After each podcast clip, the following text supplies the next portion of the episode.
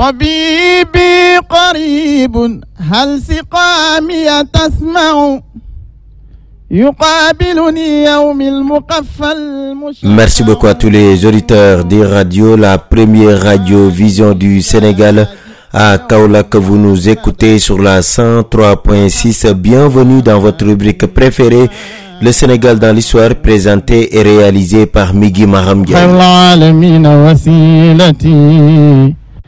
أتاك خديم ضارع يتشفع Nous poursuivons notre périple dans la cité de Cheikh Ali Ibrahim Niass Dibaye après notre focus sur Serigne Aliou Niass, premier calife de Medina Baye. Nous vous proposons dans ce numéro de retracer le parcours d'Elhaj Abdoulaye Ibrahim Niass dit Papa As.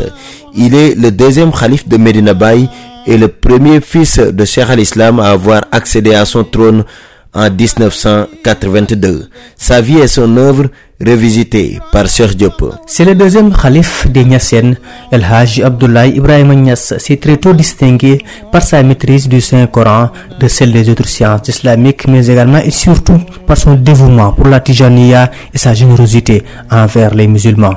Né en 1928 à Taïba El Hajj Abdoulaye Niass fut reconnu comme un grand érudit par tous ceux qui l'ont approché. Le second calife de Niass a très tôt maîtrisé le Saint-Coran et assimilé les sciences comme la métrique, la logique, le droit coranique musulman, le tasawwuf, la biographie du prophète paix salut sur lui, ainsi que les hadiths. Le fils a hérité du savoir de son père Niass en maîtrisant toutes les sciences islamiques.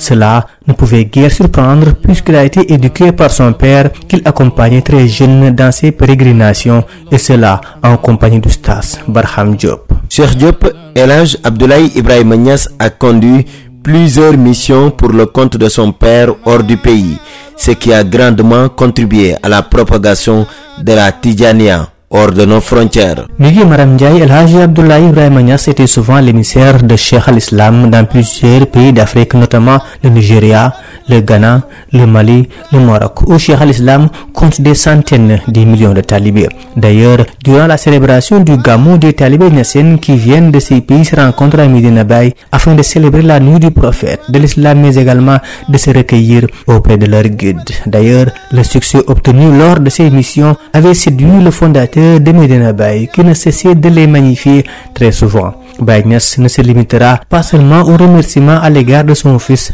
ceux-ci vont également vers le bon Dieu qui lui a donné un fils modèle et il lui arrivait souvent de louer ses qualités. Ce dernier affectionnait également le travail de la terre, tout comme son père et était un grand cultivateur. L'homme de Dieu est rappelé à son Seigneur en 2001, remplacé par Cheikh Ahmadou Daminas des Papadam. La vie et l'œuvre du deuxième calife de Medina Baye racontée dans ce numéro de votre rendez-vous préféré, le Sénégal dans l'histoire. C'était le troisième numéro de la semaine présenté et réalisé par Miggy Maramdiaï. Merci beaucoup pour votre fidélité. Renouvelez à mes auditeurs des radios, la première radio vision du Sénégal. Rendez-vous demain pour la suite de cette série consacrée à la naissance du prophète Mohammed. Paix et salut sur lui. La ilaha illallah Muhammad Rasulullah. La ilaha illallah Muhammad رسول الله.